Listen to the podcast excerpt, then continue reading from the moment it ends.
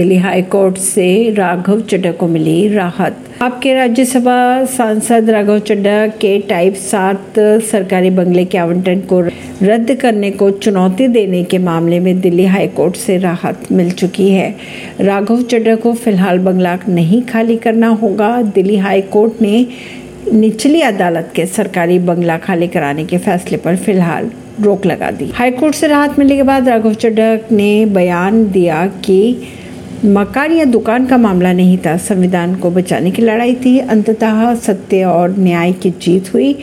Trial court के आदेश को रद्द करने के माननीय दिल्ली उच्च न्यायालय के फैसले का उन्होंने स्वागत भी किया। राघव चड्डा ने आगे ये भी कहा कि आवंटन को रद्द करना राजनीतिक प्रतिशोध का स्पष्ट मामला था, जिसका उद्देश्य एक युवा मुखर सांसद को चुप कराना था। परवीन सिंह नई दिल्ली से